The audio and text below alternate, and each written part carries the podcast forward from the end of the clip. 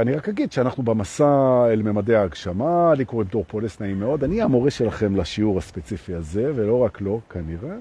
רוצה להגיד תודה על כל הגלים של התודות שקיפלתי על השידורים האחרונים, כנראה, האחרונים. כנראה שאני מצליח להשתפר, כי זה הכוונה. זה כנראה מצליח לי, כי אני רואה עלייה בהנאה שלכם. אז תודה רבה, איזה יופי, אני מבטיח להמשיך בכיוון הזה, עד ש... והיום אנחנו באפיזוד הפרק במסע, מסע לממדי הגשמה, היום אנחנו ב-137, אני חושב. משהו כזה, אחד למעלה, אחד למטה. אחרי זה יובל רווה ושחר חלב בודקים אותי, אז אני מקבל uh, כזה מיילים נזעמים של אתה עושה בלגן, ואתה לא יודע את המספרים, וזה נכון. ומכסים את התחת שלי ודואגים שאני לא... טוב, איזה כיף. על מה? לעזאזל באנו לדבר, אז שבת שלום לכולכם, תיקחו אוויר. אני מזכיר לכם שמה שאנחנו הולכים לעשות פה זה שיעור ברוחניות, אבל אני רוצה לדבר על משהו שהוא לאו דווקא של רוחניקים. או בגדול, הנושא שלנו היום הוא אכזבה. ונכון שאני אקח את הנושא, אתם, אגב, זה, יש פה איזה צל שהולך ונעלם, ואני מקבל את השמש לפנים, וזה מאוד נעים לי. אז השינוי בתאורה זה טוב, זה, אנחנו בעד זה. בעצם, בעצם הנושא של האכזבה הוא נושא שהוא מה שנקרא נושא חלון. מה זה נושא חלון? כן, window subject. זאת אומרת שאפשר דרכו לראות את מצב ההתעוררות שלנו, דרך החלון הזה. דרך היחס שלנו לאכזבה, גם שאנחנו מוכזבים וגם שמוכזבים מאיתנו, אנחנו יכולים לקבוע את רמת הערנות שלנו באותו רגע, הערות, לא הערנות, את הערות, את ה-awakening שלנו. וזה מה שאנחנו יכולים לעשות פה. אז קודם כל, בואו נלך, ל... נלך לקלישה. והקלישה אומרת, אם אתה לא רוצה לחוש אכזבה, השלם את המשפט בעצמך, כן? אתה לא רוצה לחוש אכזבה, שלא יהיו לך ציפיות. נכון. וזה משפט שמתאים לו לשים אותו על התחנת רכבת שמביאה אותך ללוזרלנד. נכון. אבל דורקי, אתה פיוטי היום, כאילו, ומה גם, ראינו את ההקשר לעבודה משחררת, באמת, עזוב אותך, נו, מה זה ההומור הזה? טוב. אבל נכון, אתה לא רוצה שיהיה לך אכזבות, שלא יהיו לך ציפיות. מדוע? כי מי שאין לו ציפיות, אין לו אכזבות. א', זה לא נכון, זה רק סטנדרטים אחרים. זה לא נכון, זה לא תמיד נכון. שתיים, זה שאין לך ציפיות באופן אישי, זה אותי מאוד מאכזר. נכון? כי ציפיות זה דבר נהדר. עכשיו בוא נתחיל. אני אעשה, אני אעשה כזה מילקשייק של תובנות שהן כאילו קשורות לנושא, מה שיבוא לי לראש, ואחר כך נעשה בזה סדר, בשאיפה. אוקיי? ואני מקווה לא לאכזב אתכם. אוקיי? אז התובנה הראשונה שלנו להיום אומרת את הדבר הבא. תסתכלו. אומר ככה, ציפייה היא תמיד מול העתיד, נכון? זה ציפייה היא, אתה צופה קדימה, היא ציפייה שמשהו יקרה, משהו טוב, לא משנה. אבל אתה, יש לך ציפייה זה מול העתיד. ואכזבה זה כבר מול העבר. אם אתה מאוכזב ממשהו, זה בגלל שהוא כבר קרה. אני רוצה שתשימו לב לנקודה הזאת, כי דרך השער של ההתעוררות אתם תראו מאוד יפה את הספליט הזה, נכון? אומרים שלא יהיה לך ציפיות, אז גם לא יהיה לך אכזבות. חכה רגע, חמוד שלי, אתה הרי בהווה, נכון? ציפיות הן מול העתיד, אכזבות הן מול העבר, נכון? ואתה בהווה. עכשיו אתה בא ואומר, כן, אבל אני מרגיש את האכזבה עכשיו. זה נכון שאתה מרגיש, כי להרגיש זה עכשיו, זה נכון. אבל האכזבה קשורה למשהו שכבר היה. אבל כן, זה עדיין מאכזב אותי, מאכזב אותי בתחושה, אבל זה מאכזב אותך בגלל משהו שקרה. זאת אומרת, שים לב שכשאתה מאוכזב, חמוד שלי, ולכשאת מאוכזבת, יפה שלי, ודורקה, כשאתה חווה אכזבה, זה אומר שהמיינד שלך מחובר למערכת הרגשית שלך, מחובר לעבר. או במילים אחרות, אכזבה זה כמו תמרור אדום. אתה בתמרור, אני אומר, כמו כרטיס אדום בכדורגל. אתה חווה אכזבה, מותר. זה בסדר, אנחנו נותנים, אני עוד נדבר על החופש התחושתי והרגשתי. זה בסדר להרגיש אכזבה, אין שום בעיה, זה בסדר להרגיש הכל. נכון, אבל זה אומר לך משהו. אתה מרגיש מאוכזב, אתה בצד החשיבתי, הרגשתי שלך, נמצא בעבר, אתה לא פה. וזה נהדר, כי אתה הרי לא רוצה להיות שם, אתה כן רוצה לתת להרגשה מקום, אז בעצם זה מוליך אותך למודעות. אה, אני מרגיש מאוכזב, אז אני יודע איפה ה mind שלי, ההרגשות מחוברות לשם, אני יודע איפה אני רוצה להיות ואני גם נותן לזה מקום. אוקיי? בעצם יש לנו approach, יש לנו uh, גישה uh, לאכזבה בידיעה שהיא מזכירה לנו, האכזבה מזכירה לנו, שה mind נמצא בעבר, שאנחנו נותנים לאכזבה מקום, ועכשיו התובנה הבאה, ואולי עד עכשיו בשיחה הקצרה שהייתה לנו, היותר חשובה, התובנה היותר חשובה. ה mind, נציגו החושב את עצמו של האגו, יש לו דפוס. ומה שיפה בהתעוררות זה שאנחנו לאט לאט משנים את האוטומטים האלה של הדפוס. והדפוס שלו זה שאם הוא מאוכזב, אז יש מישהו שאשם בזה. נכון? יש מישהו שאשם בזה. לפעמים זה מישהו אחר, ולפעמים זה אני. אבל לאכזבה יש אשם. עכשיו, בבית הדין שדה, שה mind והאגו אוהבים כל כך לעשות לפני התעוררות, הנושא של האכזבות זה קלאסי, כן? מישהו אכזב אותי, או אני אכזבתי את עצמי, או משהו, והנה יש פה כבר שיפוט, וזה לא בסדר, ואני מתנגד, ואני כבר לפעמים כועס, ולפעמים אני ממורמר, והאגו נותן חגיגות, איזה כיף. והכל סביב הנושא של האכזבה. ובסוף הוא גם אומר לך, מה אתה כזה, זה, מה, זה בגלל שציפית, אתה לא בסדר שהיו לך ציפיות מהעתיד. אז בוא נבין דבר ראשון, שהחיבור הזה הוא לא קשור בכלל. הציפיות זה מול העתיד, והאכזבות זה מול העבר, ומותר להרגיש גם את זה וגם את זה, ובוא נעשה סדר. בהתעוררות אתה מבין קודם כל שהציפיות שלך, הציפיות שלך, אתה יכול להרים אותן לאן שאתה רוצה. אין שום בעיה, מאחר שציפייה זה לא חייב להיות דבר רציונל. למשל, אני מצפה שבכל רגע יודיעו שיש לנו שלום עולמי. אני מצפה לזה. נכון. האם אני כל יום מאוכזב שזה לא קורה? לא. אז אומרת, טוב, אתה כנראה דביל. אתה מצפה שיודיעו כל יום שיש שלום עולמי, וזה לא קורה, ואתה לא מתאכזב. למה אתה לא מתאכזב? למה שאני אתאכזב? אומר רגע, מה זאת אומרת למה שתתאכזב? אתה ציפית, וזה לא קרה. נכון, אז מה? אז מה? למה אני צריך להתאכזב? עכשיו, במה בדיוק משרתת אותי האכזבה? ופה, פה אני נותן לכם היום את המתנה הראשונה, מאוד עטופה יפה וברורה, מתנה לשבת, אתם במוד לקבל מתנות? יופי, כי אני במוד לתת. אוקיי?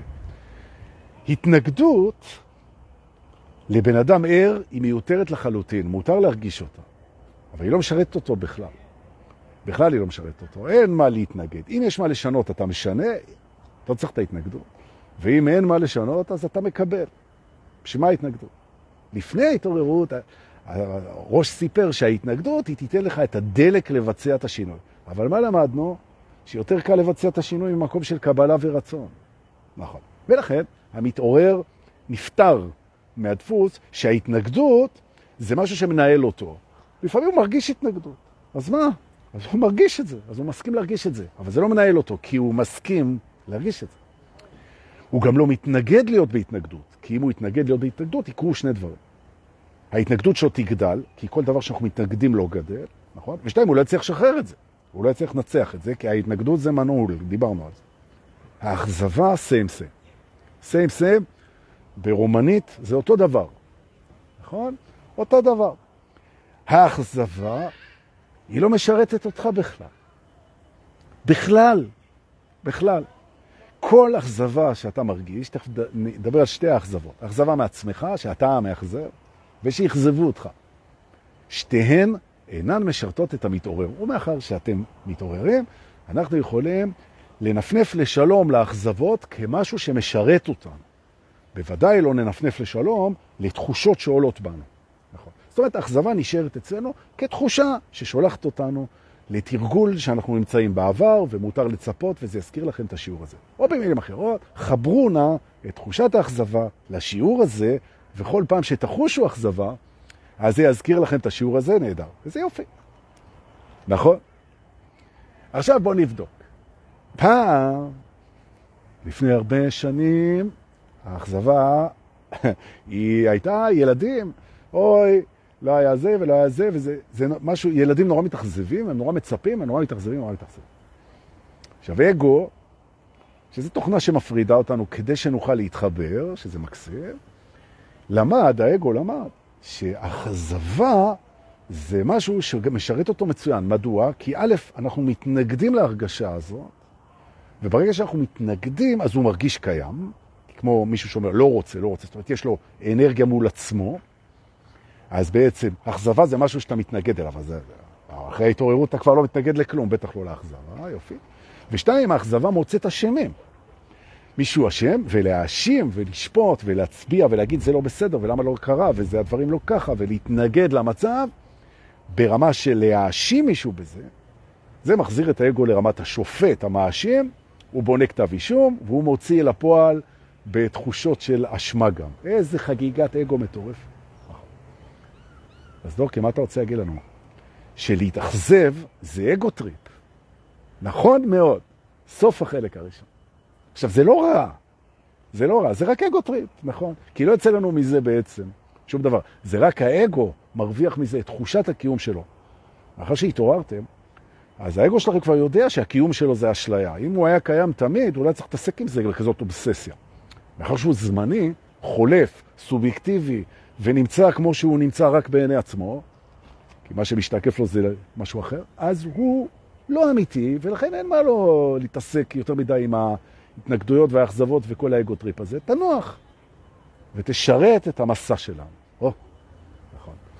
האגו וה mind הם אה, מכשירים מדהימים, אבל הם בוסים חורבנים. ממש, ממש אבל, ממש, ממש. הם עובדים מדהימים, מדהימים. פועלים צוות מקסים. אבל אם אתה נותן להם לנהל אותך, יו, יו, עם האח.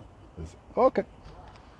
עכשיו אנחנו צריכים להבין דבר כזה, שהיו לנו בילדות, כשנולדנו, היו לנו כמה אכזבות ממש גדולות, ממש ממש גדולות. כל פסיכולוג מתחיל יגיד לכם שילדים הם חווים אכזבה נוראית כשהם מגלים שההורים שלהם הם לא אלוהים. למרות שכבר פגשתי בסשן עם אנשים שעדיין חושבים שההורים שלהם זה אלוהים. ולך תתווכח, כן? ברור שלא. אבל יום אחד אתה מגלה שאבא שלך או אמא שלך הם חלשים, קטנוניים, מקנים, משקרים ומפליצים בדיוק כמוך. נכון, יש להם יותר ניסיון, נכון, הם גידלו אותך, נכון, הם ראויים לכבוד ואהבה, זה נכון, אבל הם אנושיים, נכון? והאכזבה הזאת, שכשנולדנו ועזבנו את אלוהים כאילו, את גן עדן, והחלפנו את זה בשני האנשים האלה, שהם ההורים שלנו, שהם מקסימים, ואנחנו חייבים להם הרבה, כן? אז יש לנו איזו אכזבה מסוימת שהמרנו את האלוהות בזוג, או בהורי יחיד, לא משנה. יש איזו אכזבה כזאת. ואחרי זה יש לך אכזבה שאתה לא נראה כמו שאתה רוצה, ושאתה לא גדל איפה שאתה רוצה, ויש לך אכזבה מאיך שהחיים מתגלגלים, שבית ספר זה מקום דבילי ומפגר, ושהמדינה הזאת מתנהלת, וזה יש לך אכזבות, אכזבות, אכזבות, וטענות, ותלונות, ואשמים. וזה מוביל כמובן לזה שאתה לא אוהב את האכזבה. לא להיות מאכזב ולא שמאכזבים אותך. נכון. יש אנשים אפילו שמפחדים מזה. בכלל יש הרבה אנשים שמפחדים מהתחושות שלהם. אני מפחד לחוש אכזבה, ולכן אני לא מצפה, כי אני מפחד. אבל אנחנו לא שם, כי המתעוררים, הם כבר לא מפחדים מהמערך התחושתי שלהם, ובוודאי לא מהפחד. מוכנים לפחד, מוכנים להתאכזב, מוכנים לא לדעת, מוכנים להיות אבודים, מוכנים ומוכנים ומוכנים. יש להם העדפות, והם מוכנים הכל, נכון? רוצה דברים מסוימים ומוכן להכל, אוקיי, מה שאתה לא יכול שם. אז לאן זה מוביל אותנו? שלא רק שהיו לנו אכזבות מהעולם, ואנחנו מכירים את זה, אז גם העולם מתאכזב מאיתנו. ההורים, לא יצא להם, תסתכלו עליי, זה לא הילד שפיללת לו, כן? אה, תמיד, לפעמים כן. לפעמים ההורים אומרים, וואו, איזה יופי, ילד החלומות שלנו, איזה יופי.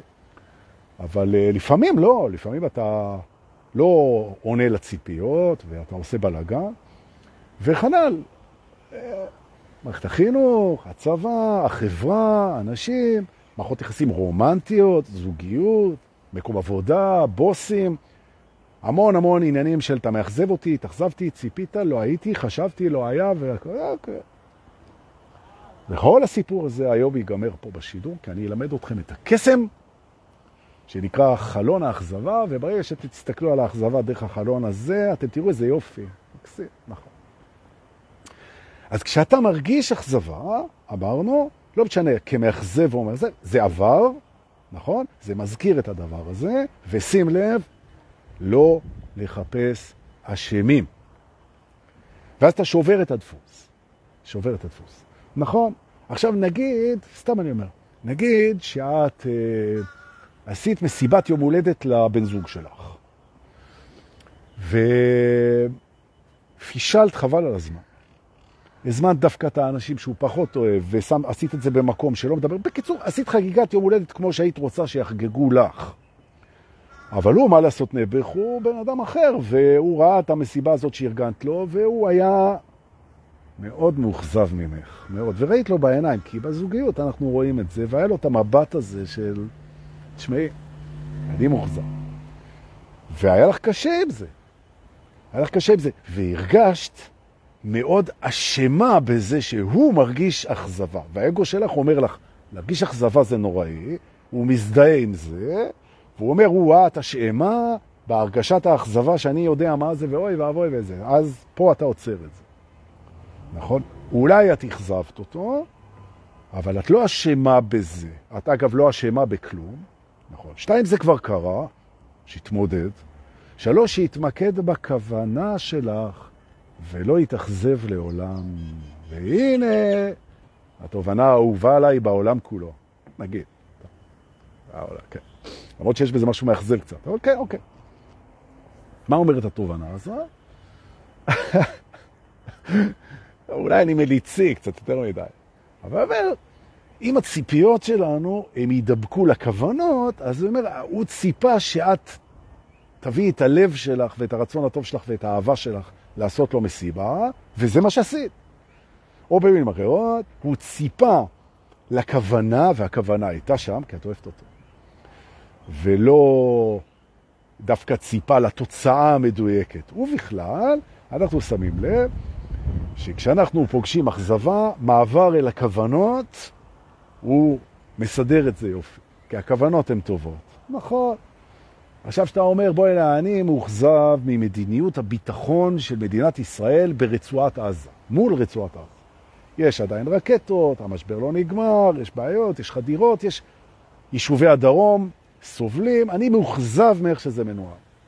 אומר אדוני, קודם כל מותר לך להיות מאוכזב. ב' זה היה עד עכשיו אתה בעבר, כן? בוא נסתכל קדימה, תהיה עם ציפייה שזה יסתדר. כמובן, האם אתה יכול לעשות משהו? כנראה שלא, אין בעיה. עכשיו בוא נבדוק, מה אתה כזה מאוכזב? מה ציפית? אה, נכון. אני נזכר בשידור הזה. אני ציפיתי שהם יעשו מה שהם יכולים, והם עשו מה שהם יכולים. ולכן לא מאוכזב.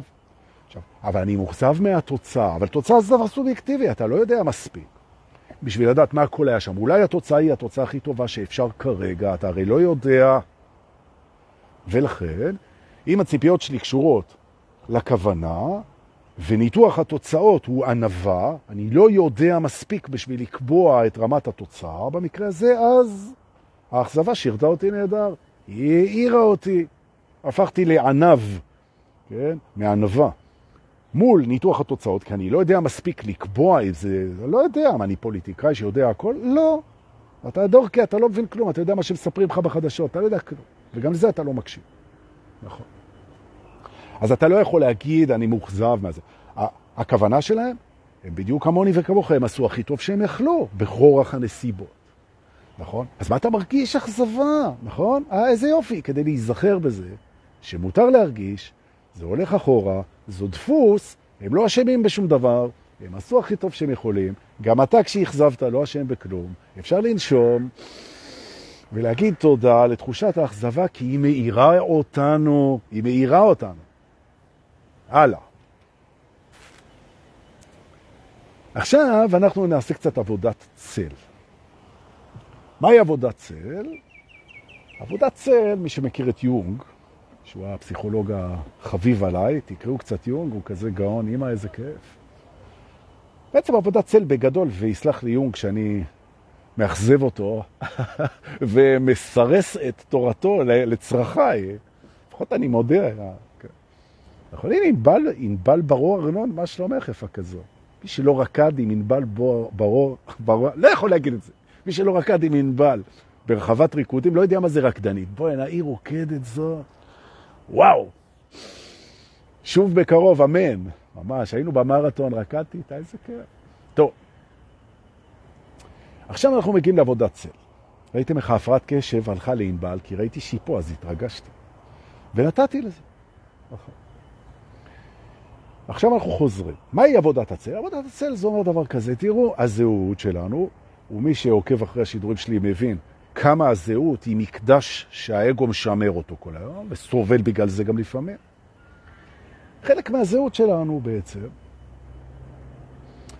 הוא בנוי לפי תפיסה שגיבשנו על עצמנו, ויש בתוכנו המון דברים שהם לא הולכים בקנה אחד עם הגישה הזו.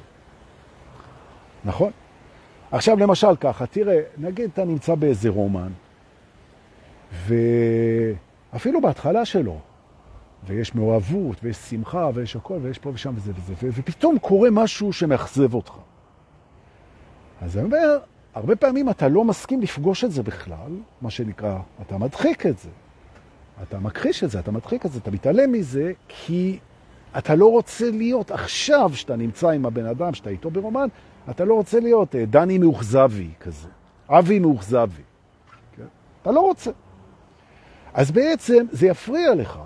עכשיו, התחושת האכזבה לא משנה שהיא אה, שריד של האגו, ולא משנה שאי אפשר לטפל בה, ושב... עזוב את זה. אבל עולה בך תחושה שהיא לא מתאימה למי שאתה רוצה להיות עכשיו, ומה אתה עושה? אתה לא פוגש אותה פשוט.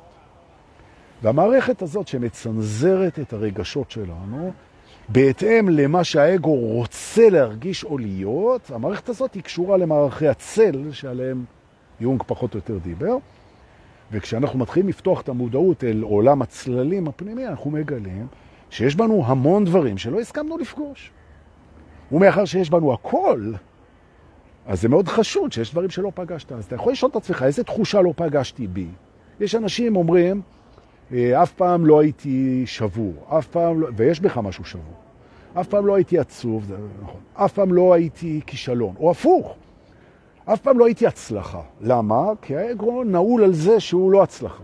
עכשיו, שעולה בו תחושת הצלחה, ביקשת איזה מספר טלפון במסיבה, היית קצת שיקור, היה לך מצב רוח טוב, והערק נתן לך ביטחון עצמי של אלכוהול, ניגשת לבחורה הכי יפה במסיבה, אמרת לה, לא יודע מאיפה הבאת את זה, אמרת לה, עוד חצי שעה אנחנו הולכים מפה ביחד.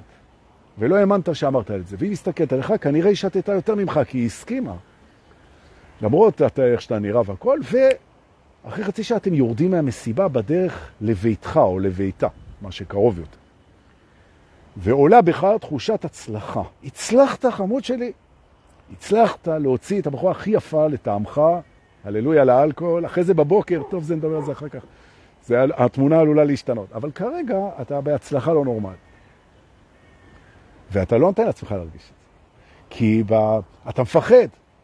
אתה מפחד להרגיש את ההצלחה הזאת, שלא להתאכזב. תכף אתה תרד איתה והיא תגיד לך, טוב, אז ביי. אתה לא רוצה, אתה מפחד מתחושת ההצלחה, כי היא בונה אצלך ציפייה, והציפייה בונה אצלך פחד מאכזבה, שזה דפוס. אז אתה לא מרשה לעצמך להרגיש את ההצלחה. אז ההצלחה בצל, נכון? ויש עוד המון דוגמאות. עכשיו תראו, תחושת אכזבה זה משהו שהוא לא נעים, והרבה פעמים הוא מביא למשברים ולחצים ועניינים בתוך מערכות יחסים. אנחנו מעדיפים לא לפגוש את זה. גם אמרו לנו שהיינו קטן, מה אתה מאוכזב? אבא עשה הכי טוב שאפשר, מה, אז אין לך את החדר שאתה רוצה, אמא עובדת כל היום, אתה אל תהיה מאוכזב, אתה תגיד תודה על הכל. אתה...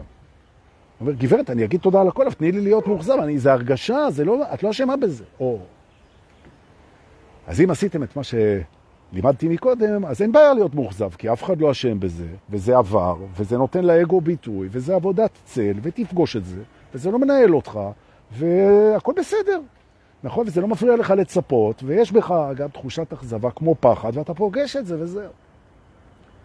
זאת אומרת שאם אתם חווים אכזבה בתוך מערכת יחסים זוגית, או מול הילדים, או מול ההורים, ואתם נמצאים ברמה שאתם מסוגלים לדבר על זה, להגיד את זה, תשמע, אני רוצה להגיד לך משהו.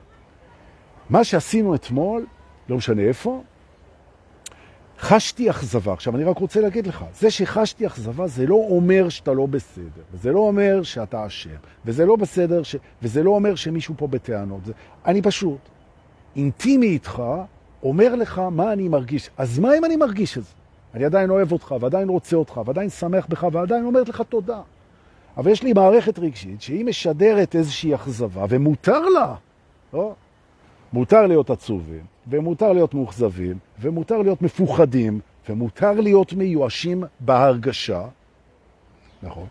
ושרבי נחמן, רבנו, הוא אמר, אין ייאוש בעולם כלל, הוא התכוון שהייאוש לא אמיתי, לא שאין הרגשת ייאוש. באים אליי כל מיני ברסלבים כזה, מדברים איתי, שהם יודעים יותר ממני, כן, החבר'ה האלה, אותו, הם יודעים יותר ממני. לצערי, כי יש מה ללמוד מרבי נחמן הרבה.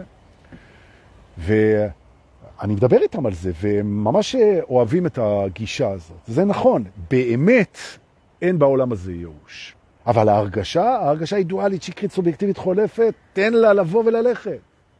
זה כמו ענן שאתה לא רוצה שהוא יעבור בשמיים. תן לו לעבור, הוא יעבור. נכון.